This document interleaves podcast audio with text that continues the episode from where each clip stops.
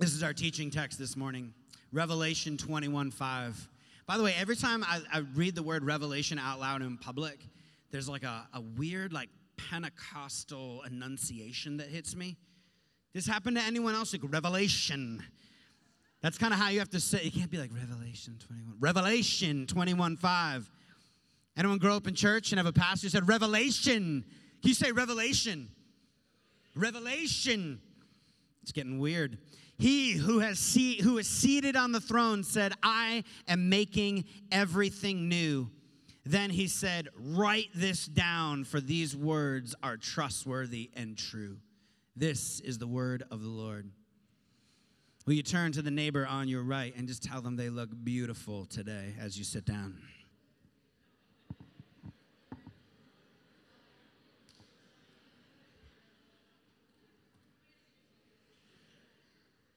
Will you then turn to the neighbor on your left and tell them there's a reason why I didn't say that to you?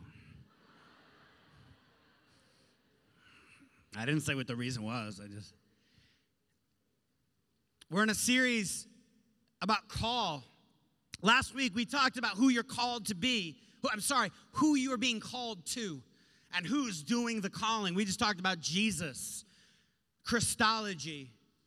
I was just meant to kind of tug on your heart a little bit. Today, we're going to talk about missiology. So what's happening? Like, what is the thing that we're called to, the mission that we're called to? We're called to a person, and then we're called to a mission. Have you ever been a part of something bigger than yourself? You ever been a part of, like, some movement, some organization that just felt so much bigger than you were? You ever been a part of something like that? I worked on a political campaign right at the end of college. I was able to manipulate and scheme an independent study so I could be on, an older friend of mine was running for Congress in Western Mass. I think it was the 4th district or the 1st district. And so up in the Berkshire. So I was just so excited to be with them. A bunch of my friends were serving on the campaign. I wasn't super interested in getting into politics necessarily, but they had just some need for some of the skills I had developed. The band that I was in had just sort of kind of fallen apart. I'd broken up with my girlfriend. I'm like, this just seems like a good time to get out of here. And so there was a little more motivation than that. So I went to be on this campaign. While I'm there, they fired their earned media person. I filled in for 2 weeks, helping out with that. And I had a couple wins that allowed me to they were able to, not pay full freight for a person, and I was able to fill that role. And it was pretty awesome. So I got to be, not just because it was, an older friend who was running, but because I had this access now with this job that I had, squirmed into. I had access to what was happening. I don't know if you've ever been anyone ever actually been a part of a campaign? It's a really specific thing. Yeah, a few folks. When you're in it, it's all-consuming. So it was 6 months. Ever watch West Wing? When they're campaigning? I mean, obviously, it's the president's on a whole other level. But when you're watching that, late night, just 3 in the morning, and you've got meetings, and then you're waking up, and everybody's sort of all hands on deck. It doesn't matter who you are. You're putting signs in people's lawns. You're making that all that happen. So we were this ragtag team, not a ton of money. But this is a national campaign, so I don't remember sleeping for 6 months.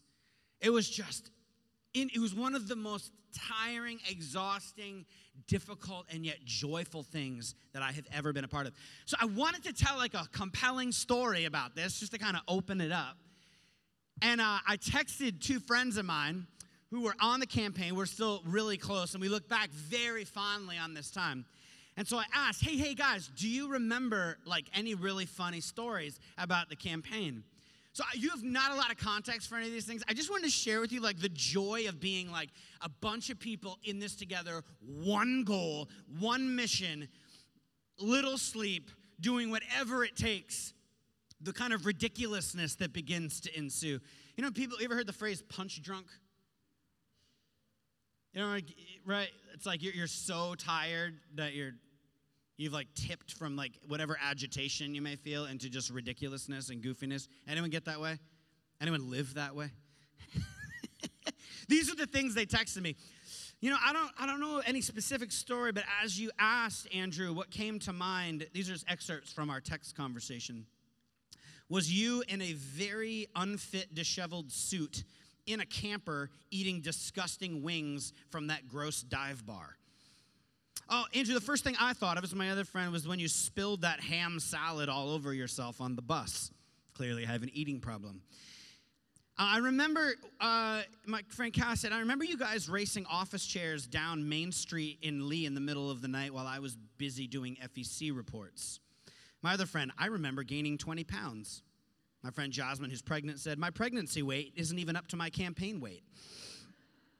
I remember stuffing envelopes for way too many hours and then building a wall with the empty boxes and pretending that the Kool-Aid man was bursting through, shouting, oh yeah.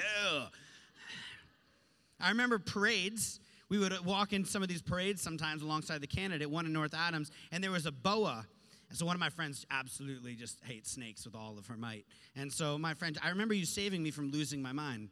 I remember we listened to Michael Jackson's Scream a lot.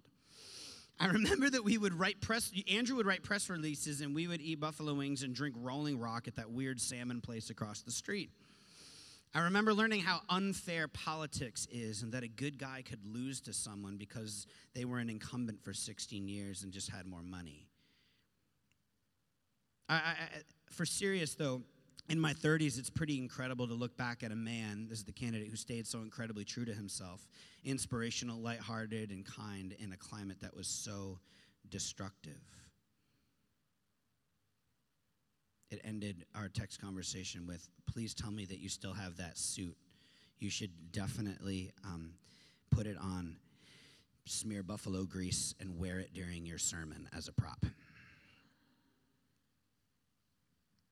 The very last thing, when we kind of got serious and started to recollect, Jasmine wrote, isn't it funny, though, something like this in your life, where none of us can recall many specific, painful, or even funny memories, and yet the entire thing is drenched in such awe and nostalgia, I don't think any of us would give it away for anything.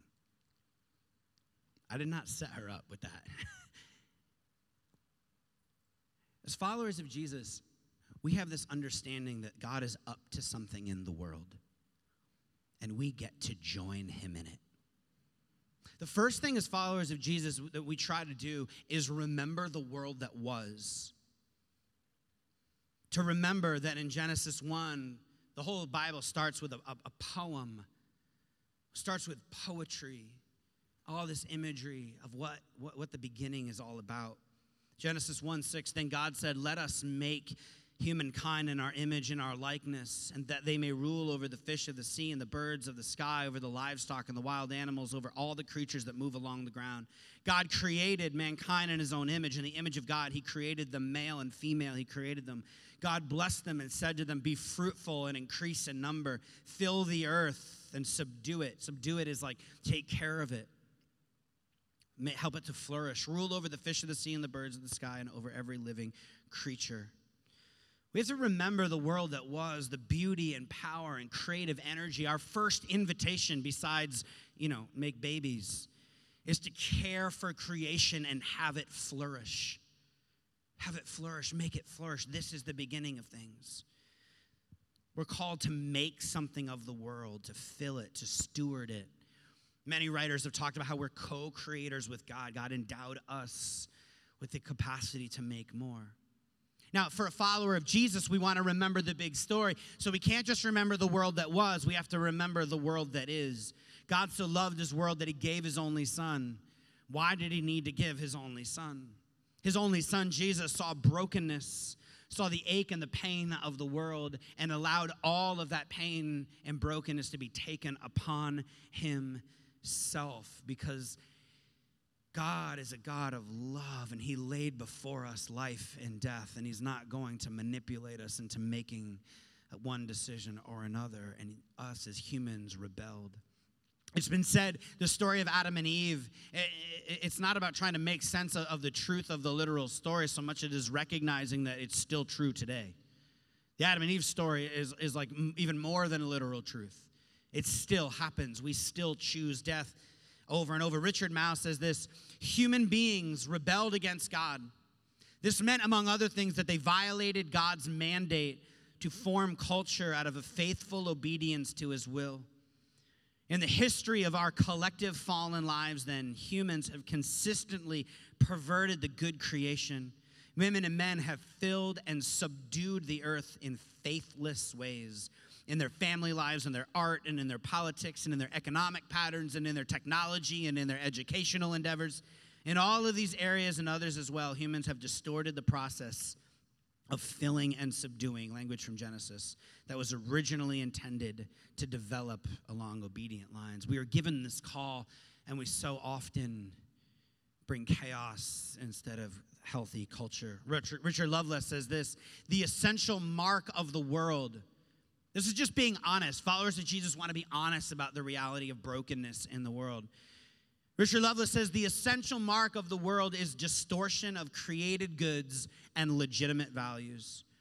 As Paul or as Augustine teach, nothing which exists is in itself evil. Otherwise, it could not be the creation of a good God. Sin is defined one way as missing the mark. All human structures reflect this. Usually those crooked places take the form of excess or depletion, too much or too little. That's why in church we often define sin as legitimate longings that have gone astray. The devil never invented a pleasure, never did anything good. We just distort. Thus we legitimately seek after wealth, but often by corrupt means. Mountains of accumulation appear today, together with valleys of starvation. People who accumulate defend themselves with excuses that there is not enough wealth to go around, or that life is a struggle for the survival of the fittest. I say all this is because I want to ask you a question. Do you feel that in your heart? Remember the world that was and weep for the world that is. Do you feel that in your heart? Do these stories resonate in like a primal way? Even folks who are here who aren't followers of Jesus, you have this sense that something has gone wrong. That's why we kind of use the language that we use. There's something is not right. And in fact, that not rightness out there seems somehow reflective of the not rightness in my own heart. And so an aching question from philosophers across every tradition has been, will this world always be like this? Fractured and chaotic. This has been the question for thousands of years. For thousands of years. So, central to the world that Jesus arises in, central to the Judeo-Christian story, was the belief that God not only had not given up on the world, but was actively at work within it, bringing it back to how it was originally intended to be. The prophets had a way of talking about this restoration movement of God. They spoke of God reclaiming the earth and restoring the world. They did not talk about people going somewhere else at the end. They talked about God coming here. This is the setup to take a few minutes to describe and make sure we're on the same page of what God's up to in the world. Tony, I want to ask you a favor. Can you just put the word R-E up on the screen? Just R-E. This is the word I want to spend the rest of our time talking about. Or this, not word, prefix. R-E. God likes R-E. God is super into R-E. This prefix suggests a return to an original condition that was ruined or lost. Turn with me in your Bibles, if you would, to Matthew 19:28. Matthew 19:28. Jesus is helping them see the bigger picture of what's happening in the world, his disciples. And Jesus said to them, "Truly I tell you, and what's it say in your text there? At the renewal of all things." Jesus is talking about this understanding that God's going to put it all back together. There's going to be like a decisive moment in the future where things get put back together. This is, by the way, what almost every book and movie, especially lately, seems to just desire. a pivotal moment where whatever we can do to help is great, but some outside force, I mean, this is like every superhero movie ever. Some outside force will definitively drop the hammer of justice and love and put things back together. Jesus says, in referring to the end times, truly I tell you, at the renewal of all things. This word renewal describes his return as a rebirth, regeneration. Renewal means to make new again, restoring to an original state. Jesus didn't say, hey guys, at the destruction of all things, here's what's going to happen. This is important to point out. There is no despair in the Christian story. There's only hope. There is only hope. This is what God's going to do. Oh, by the way, at the renewal, not at the destruction of all things, not at the rapture. That's a different sermon.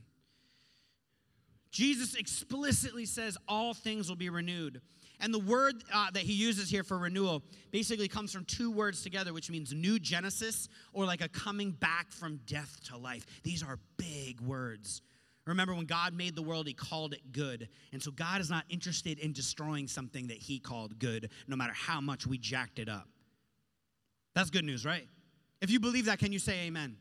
God's not interested in destroying the thing that he said was good, and apparently we can't jack it up to such an extreme that he won't put it back together. Anyone love like the HGTV shows, like where you're restoring a house, refurbishing a house? Why do we love those stories so much?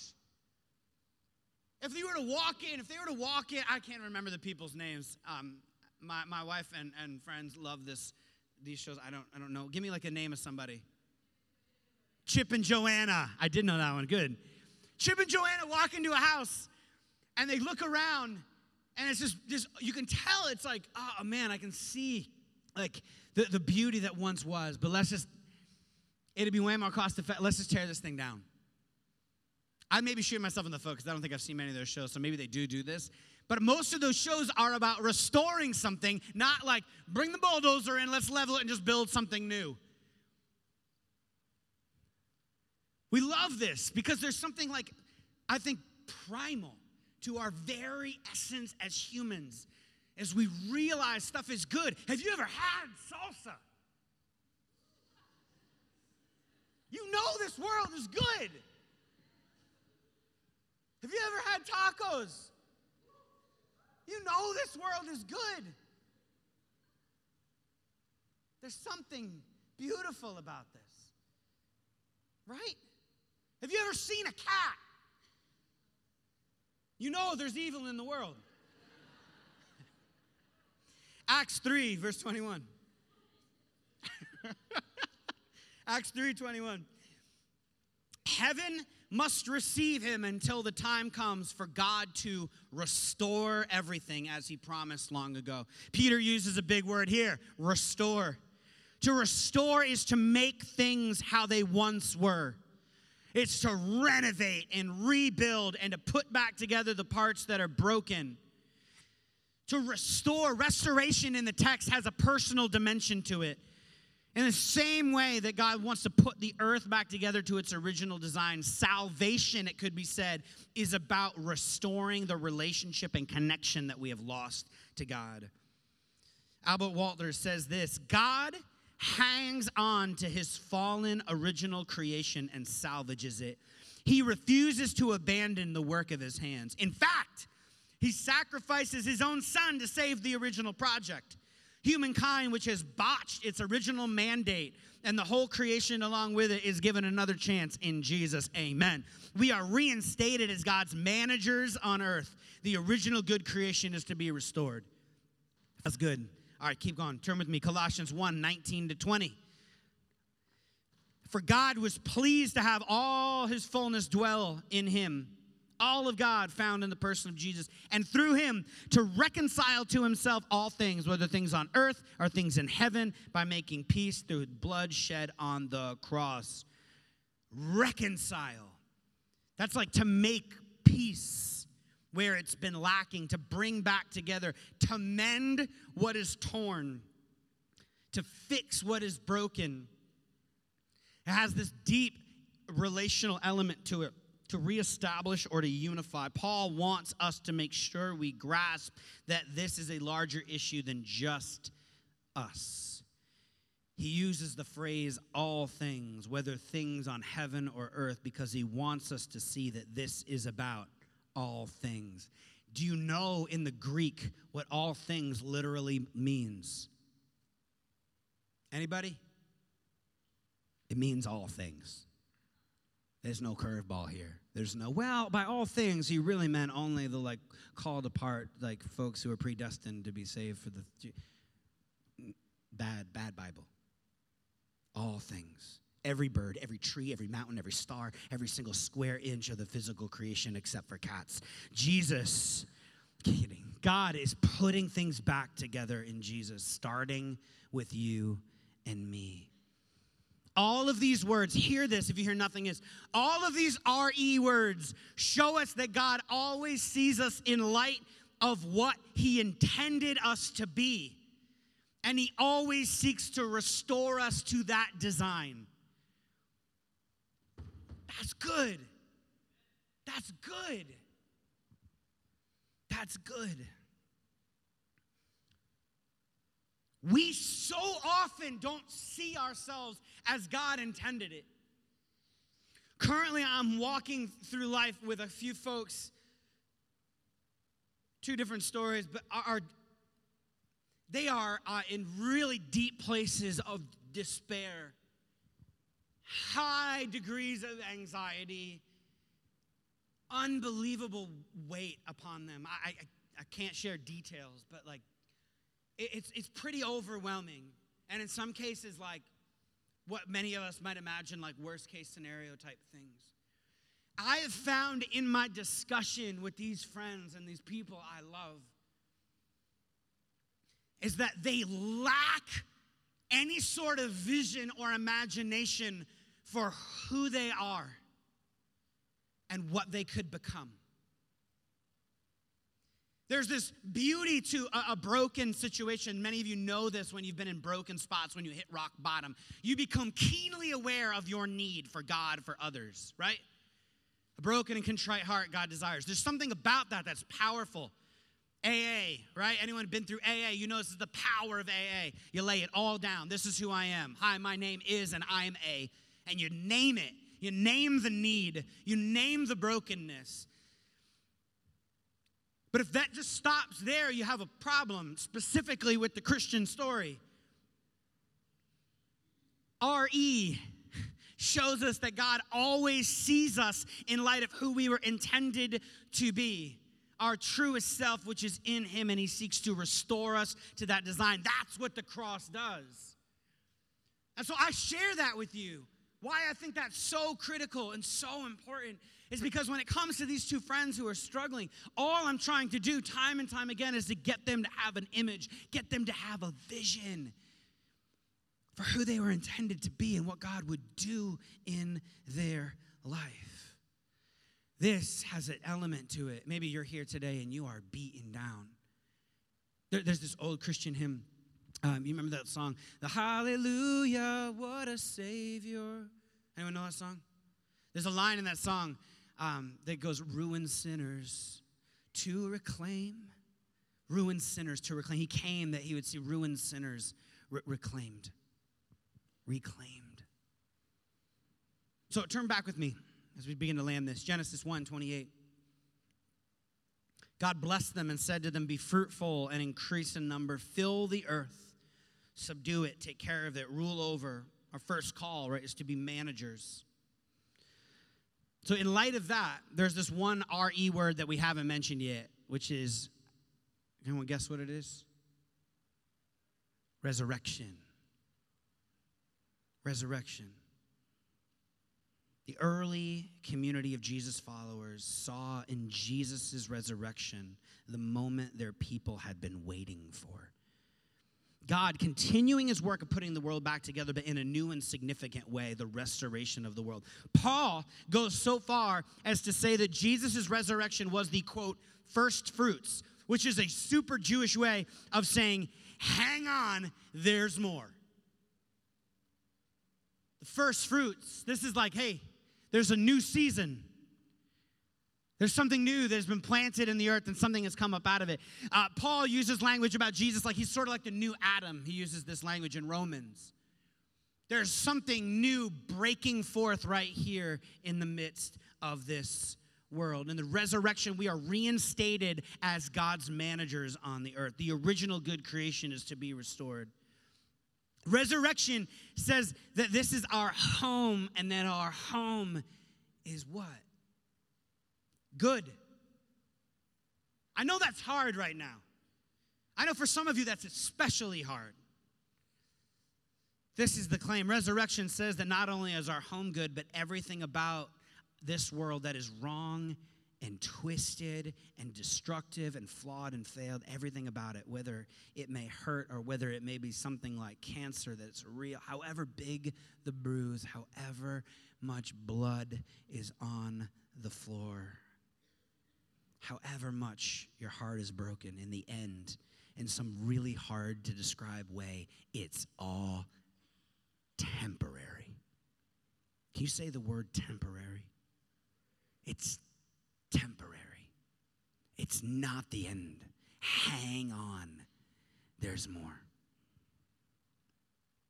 Jesus is insisting that in the conquering of death, he has brought about something new and something you can trust.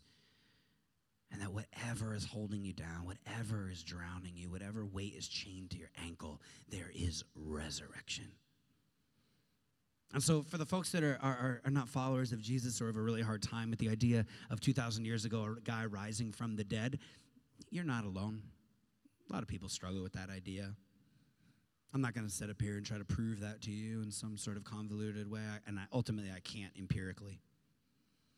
But what we know is that there has been a community of people for several thousand years who insist that something happened and that there is a tomb that's empty, and that when you trust this story, something will be unleashed and unlocked in your heart and in your life. I say all of this because the mission is resurrection. The mission is renewal. The mission is restoration. Paul says it like this in 2 Corinthians 5. You still with me? That's really good news. If you were to buy it, this is the answer really that everyone's clamoring for. There's an article, I can't remember the poet's name, but she said in the New York Times, this is a couple years ago, she said, I don't believe in God, but I sure do miss him. Like there's an ache for this. It shows up everywhere in our culture. And as followers of Jesus, we need to remember this. I want to push back on anybody right now who's like, yeah, I know this stuff. Our church talks about this a lot. This is good. It's a nice refresher. Like this, the deeper you go into this reality and trusting that God is up to something in the world, it will have its way with the details of your life in the most powerful and redemptive ways. 2 Corinthians 5, this is how Paul writes, therefore, if anyone is in Christ, if you trust that you are loved by the God of the universe, forgiven, he said, I put my trust in you. The new creation has come. The old is gone. The new is here. All of this is from God who reconciled us to himself through Christ and gave us the ministry of reconciliation. That God was reconciling the world to himself, not counting people's sins against them. And he has committed to us the message of reconciliation. We are therefore Christ's ambassadors, as though God were making his appeal through us. Who has the ministry of reconciliation? Before we do, who does? What does it say in the text? Seriously, give feedback. Who is reconciling the world? Christ, God. And then God is going to make his appeal through us. He's handed us this. This is important for anyone who has like mission anxiety. God is doing something in the world, definitive and powerful, and we get to be a part of it. This is why in our current moment, we're so many, and I applaud it, are desiring for greater justice around some of the biggest issues of our day. They want the kingdom, all of the values of the kingdom, but they don't want the king. And so it's ultimately, however good and beautiful it can be in spits and purpose and parts, it will be anemic. It will lack power. Because that work that God wants to put together begins in you. So when I stand up and want to shout about systemic racism, the way of Jesus goes, look in first, buddy. Look inward first. Be a part of that. But recognize that God probably wants to heal something internally. Do you know something about the good news of Jesus and how it addresses that? Let's talk about you as we talk about that. And let me heal you as I work through you to heal that, because I've been up to that for a long time. See, Dr. King. God is at work in the world. We could go down the list. We are joining God in the work of renewal. This, speaking of Martin Luther King, is what he spoke of, so much so at the end of his life. I've been to the mountaintop. I've seen the end. I know the arc of the universe and where it goes. When King is saying that, he is literally in one statement basically saying what I just spent 30 minutes preaching on. I probably just should have said that and walked off stage. Do you get this? He is saying, like, I know how it ends. I've been to the mountaintop. It's Dr. King saying, I know all those meet everything I need to walk it out right now. All the power and all the freedom and all the love to step right into martyrdom, to face whatever pain and ache is thrown at me. I know how it ends. I know it's temporary, and I get to join God in that. See, the church doesn't have a mission. There is a mission that has a church. There is a mission, and we get to join him in it.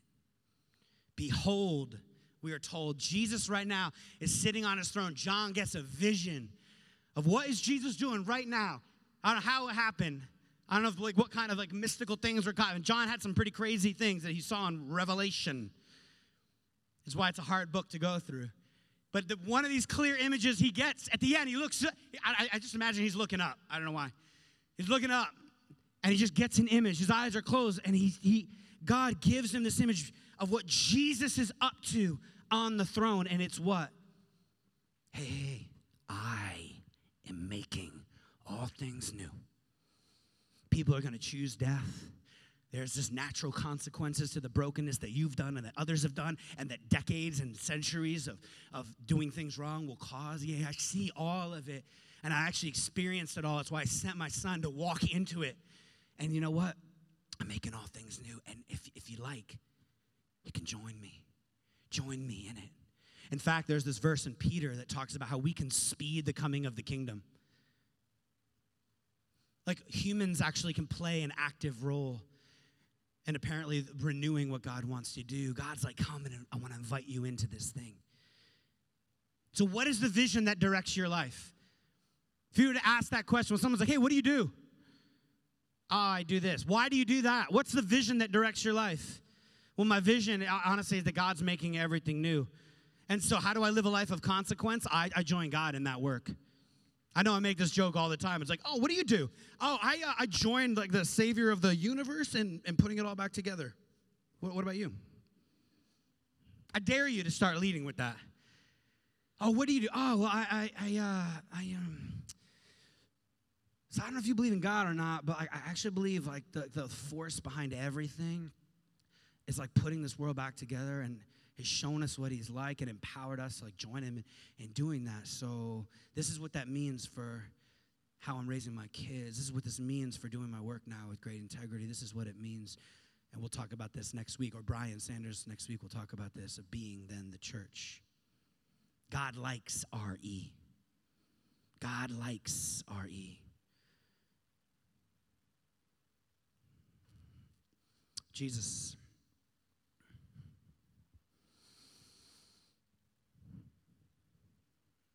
I trust that your spirit in this moment is going to awaken a bigger vision for folks in this room whose life has gotten pretty narrow, their view of their life and who they are and what they're up to and what they get to be a part of and how big their pain is. It's all really small. It's like closing in. They actually feel like claustrophobic. God, I'm trusting that your Spirit would use my clumsy words to wake some of us up to a bigger vision. Lord, may we see the work of your hands more clearly. I imagine, Lord, sometimes when Jesus was praying, or Jesus was telling his disciples, look, all I can do is what I see my Father doing. I just trust. It makes sense to me that Jesus is seeing it work. He's like seeing the mission. Even as he is a part of it, he's seeing what you are up to. Lord, give us eyes to see what you are up to in the world. This glorious mission that has literally like changed my life. I never, Lord, you know this, thought I would be up here doing this kind of thing. I still feel weird. And yet, Lord, this is what you do. You give people a vision of what you're up to, and then you invite us as though God were making his appeal. You were making your appeal through the baristas in the room, through the engineers in the room, through the students in the room, through the moms and dads in the room, through the little kids in the room. So, God, we're making his appeal through us, Lord, that we get to join you in this work, and that this work involves you putting us back together. I feel like we should do another call to faith like today. Like if you're here and you want to like say yes to this story, like throw your hand up right now. Just throw your hand up so we can like identify you and like help you take a next step. Come down for prayer. Just say, yeah, yes, yes. I actually trust that I am loved right where I'm at. Loved by the God of the universe, forgiven for my sins, that I get to join God in this kind of thing. I thank you that as big as this vision is, which is so fun for me to think about, and for as many of us, it's also like really personal. It's deep and to the heart. It's the wiping away of tears that it says in the Revelation. God will wipe away every tear. Whatever's happening in your heart is temporary. Lord, may the truth of you are making all things new and we are free. With that comfort and with that challenge and with that encouragement.